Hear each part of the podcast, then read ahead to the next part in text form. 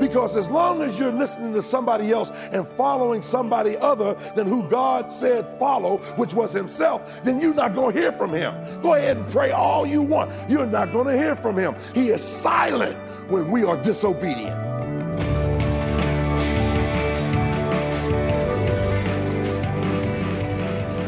Welcome to Treasured Truth with Pastor and author James Ford Jr., Senior Pastor of Christ Bible Church in Chicago. I'm Steve Hiller and glad that you're with us as we continue to look at the story and the life of Abraham and what it was that made him appear in Hebrews chapter 11, that hall of faith, as we look at all of these uh, great Bible characters and how God pointed out the things that really made them men or women of faith.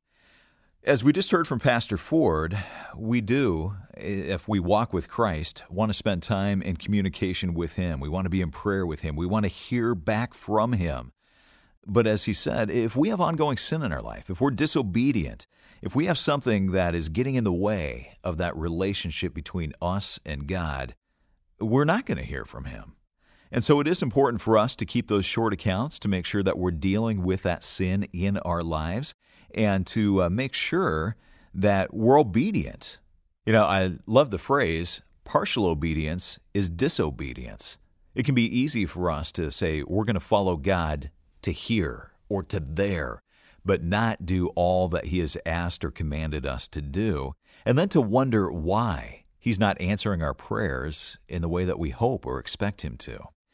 Well, that's what we're going to continue to unpack in today's message. So if you can, I hope you'll open your Bible and join us in Hebrews chapter 11 as we continue our message, Waiting by Faith.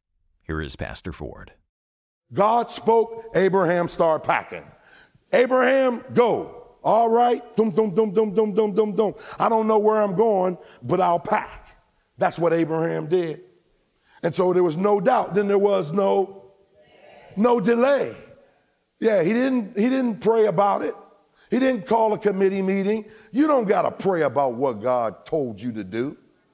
You don't have to pray about giving. He already told you to do that. You don't have to pray about witnessing. He already told you to do that. You don't have to pray about whether you should come to church or not. He already told, he commanded you to do that. And so there was no doubt. There was no delay. Then there was what? No details so that nothing's filled in. Are you ready to give God the blank check of your life signed and let Him fill it in? If you're not, then you're not ready to wait on God by faith. And so God uh, was taking something from him in order to give him something better. You may have heard the story about uh, the little girl who she loved the pearls that her daddy gave them, uh, but they weren't real pearls, you know, like like some of the diamonds that you got in your ears today in church. They, they, they ain't real, you know. I mean, they big, they look shiny, but they ain't real, you know. And um, so they weren't real, but now they had gotten so old uh, that the little stuff was coming off of them, you know. And, and so uh, the daddy said to her, Do you love me?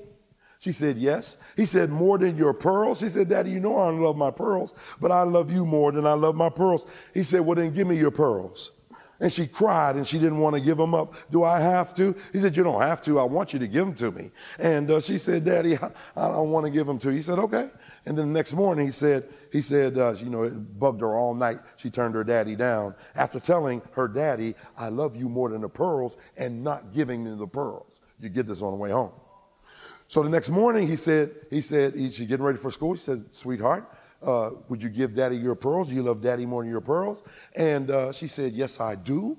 And he said, okay, then give me your pearls. And she gave them to him through a whole lot of tears. You know how it is. It's hard to let go of something that you really want. You know how it's hard to let go of somebody that you, I mean, something you really. Mm-hmm. And so she gave them to him. And whenever she did, he reached behind himself, opened up was a brand new set of real pearls and put her around her neck and said, I just wanted to make sure that you love me more than those old pearls. I got your real ones. And you know the tragedy is? God is saying the same thing to you and I.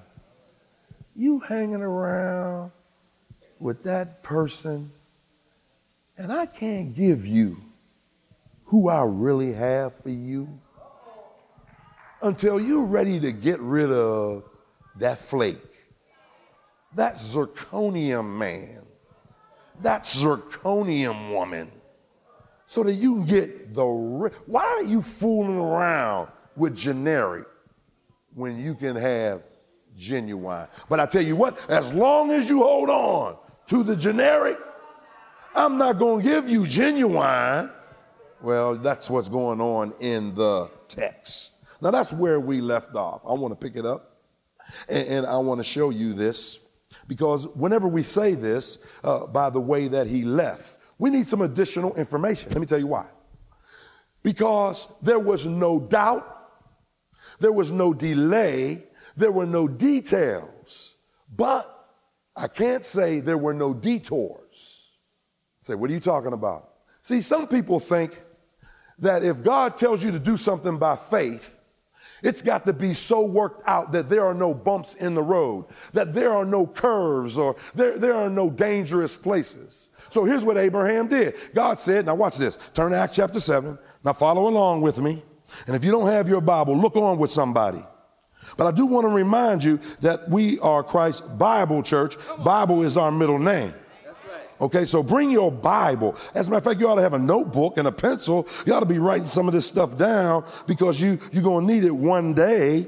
Uh, and you need to go back and be able to say, now, what was that principle? What was that passage? Yeah, that's the one I need right now. You know, Acts chapter 7 It's Stephen. That's the context. They're getting ready to stone him. Verse 1 Then saith the high priest, Are these things so? And he said, Men, brethren, and fathers, hearken, the God of glory appeared unto our father Abraham when he was in Mesopotamia, before he dwelt in Haran or Haran, if you want to call it that, in Haran, and said, Get thee out of thy country and from thy kindred, and come into the land which I will, I shall show thee. Then he came out of the land of the Chaldeans and dwelt in Haran. And from thence, when his father was dead, he removed him into this land wherein you now dwell. Everybody got that? Okay, so here we are. Y'all don't mind the Bible, do you? Okay, so here's what we have that God called Abraham when he was down in Ur of the Chaldees. Now it says Mesopotamia, it would be like saying uh, Ur, Chicago, Mesopotamia, Illinois. You get it? So he was in Ur of the Chaldees in Mesopotamia. Now, when did God call him? What the text say? Come on, talk to me. Before he dwelt in Haran or Haran, right? So then that means God spoke to him before and said, Leave everybody behind family, friends, fame, fortune, the familiar. Leave your comfort zone. And, and boy, you know that's hard to do because some people get so comfortable that they think they got a seat in here. And they, they got the audacity to tell somebody, you in my seat. Let me go on record as saying now, there are no saved seats in here. If you're sitting down and somebody say you're in my seat, just tell them, then come on time if you want to sit here, because I'm sitting here. Yeah, if you want to sit here, get here before I do. That's what you tell them. You understand what I'm saying? Yeah, there ain't no saved seats. yeah, I ain't even got a saved seat. If somebody come and sit up there, I go sit over here. Talking about get up, this my seat. Ain't your seat. I don't see your name on that seat. I helped pay for this church, so did everybody else. Okay, I just had to say that. So, so go back to Genesis now. Go back to Genesis, chapter 11. Now, look at look what it says in verse 27. And Terah lived 70 years and begot Abram, Nahor, and Haran. Now, these are the generations of Terah. Terah begot Abram, Nahor, and Haran, and Haran begot Lot. And Haran died before his father Terah in the land of his nativity in the Ur of the Chaldees. And Abram and Nahor took them wives. And the name of Abram's wife was Sarai, and the name of Nahor's wife Milcah, the daughter of Haran, the father of Milcah, and the father of Iscah. But Sarai was barren, she had no children. And Terah, you get this now, in Genesis 7, what did we learn? God told him before he dwelt in Haran, I want you to leave father, mother, sister, brother, cousins, little Willie, everybody. Ray Ray, Pookie, Nim, Pookie Nim. Leave all them behind. Now, notice what it says in 11. He left there, but he wasn't following God, he was following his father. So then, how old was he when God called him? 70, that's right. God called him at 70. So then he follows his father to Haran or Haran, and that's halfway to the promised land, but in the other direction. The promised land is northwest. Haran is northeast. So now, how long did he stay there? Come on. Five years. So then, here's the picture that we get. God says, leave, and he does immediately, but he's not following God, he's following his father. And he goes to Haran or Haran, and he gets there, and he stays there five years. When did he leave? When his father died. Here's all I'm trying to tell you God has given you a word, and you've been moving and acting on it, but you have people who didn't hear from God who you're letting persuade you that God didn't tell you to do that. You got a Terah in your life that you're following instead of following God. And nothing's going to happen until Terah dies. So for five years, God's not saying anything. Now look at Genesis 12. Look at Genesis 12. Look at Genesis 12. And listen to what God says to him now. Now, I want, I'll, I'll make emphasis. It's going to be emphasis mine, italics mine. Now the Lord had said, what is that? Come on, y'all. Past tense. What does that mean? God now, when he was in Haran, God didn't speak to him at all. Because as long as you're listening to somebody else and following somebody other than who God said follow, which was himself, then you're not going to hear from him. Go ahead and pray all you want. You're not going to hear from him. He is silent when we are disobedient. And so what happens now? The person that was influencing him away from God died. Now God says the same thing five years later that he said five years earlier. You know what that means? God ain't changed his mind, but he'll wait until everything die that made you change yours. I tell my wife all the time, I say, you know, okay, depend on me, you're supposed to, because I'm supposed to take care of you. I made a promise in sickness and health, in poverty and wealth, until death do us part. I'm gonna live out that commitment. You already know. I told her I'm so committed to her that if she ever leave me, what? I'm going with her. That's right. And so I'm committed to her. But I told her, don't be dependent on me like I'm Jesus. Because what he'll have to do is he'll have to remove whatever you're leaning on more than him to show you that he is God all by himself. And that he spells his name capital J, capital E, capital S, capital U, capital S, and not J A M E S. See, don't get me killed you're listening to Treasured Truth with Pastor and author James Ford Jr., a message entitled Waiting by Faith. And we'll get back to this look at Abraham in just a moment. Want to let you know that Treasured Truth is available online. You can always listen to each and every broadcast there. You can simply uh, listen to programs through your computer, order copies on CD, or even uh, download an MP3 for free. Another way to listen, podcasting the program, or even the Moody Radio app. The best part about the app, it's free and it's available at your favorite app store like iTunes or Google Play. It's uh, for your iPhone, iPod, or iPad, also Android phones or tablets, and you'll find the links to the app when you come to our website, treasuredtruthradio.org. Back to the message. Here's Pastor Ford. And so what happens now? It says, and God had said, Get thee out from thy country and from thy kindred and from thy father's house unto a land I will show you. And I will make thee of a great nation and will bless you. And God said all of that to him and brought him out. It's amazing. It's amazing. It's amazing what God is able to do. Mm, mm, mm. See, when you look at this thing, he says, Abraham demonstrated waiting by faith, by how he left. Now, notice, secondly, Abraham demonstrated waiting by faith by how he lived. How you living? You see, he, he lived what he believed. Because if you don't live it, you don't believe it. I don't care what you're saying.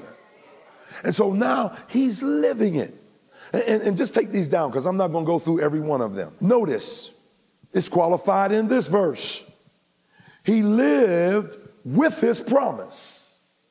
He lived as a pilgrim. He lived with his progeny. Now, notice, or people if you want, but it's his progeny. So God gave him a sevenfold promise. Now, now, eh, you know, just just take this because you know how I am. Eh, when you study chapter 12 and 13, here's what you have. I want to show you what faith does. You can write it down if you want. Verses 1 through 4 of Genesis 12 says, faith takes you out. So then there's the call. And, and then 5 through 11 says that faith not only takes you out, it brings you in. And so now he's brought into the place of consecration. But then verses 12 through 20 of, uh, uh, uh, of uh, Genesis tells us that faith takes you through. So he backslid, but how many know that if a righteous person falls seven times, they shall not be utterly cast down because the Lord will uphold them with his mighty hand. So he brings him through back to the place of commitment. Then in chapter 13, verses 1 through 4, faith brings him up because now he has an altar and he's in communion uh, with the Father.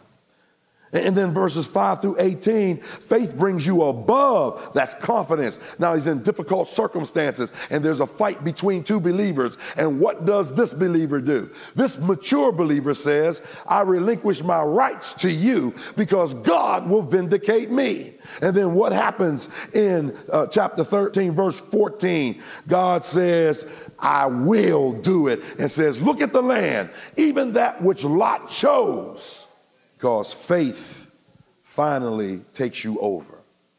Here's the point Abraham lived in a land that was promised, but that he never possessed. You ever have something in sight, but not in your hand? That's Abraham. And so he says, Look, ask somebody, what do you do when you don't possess your possession? Now answer him. Say, You wait. Mm-hmm. Yeah, here's what he did. Listen to this. He says, by faith, he sojourned in the land of promise, as in a strange country, dwelling in tabernacles with Isaac and Jacob, the heirs with him of the same promise. The key is the promise. That I know that all the promises of God are in him, yea and amen.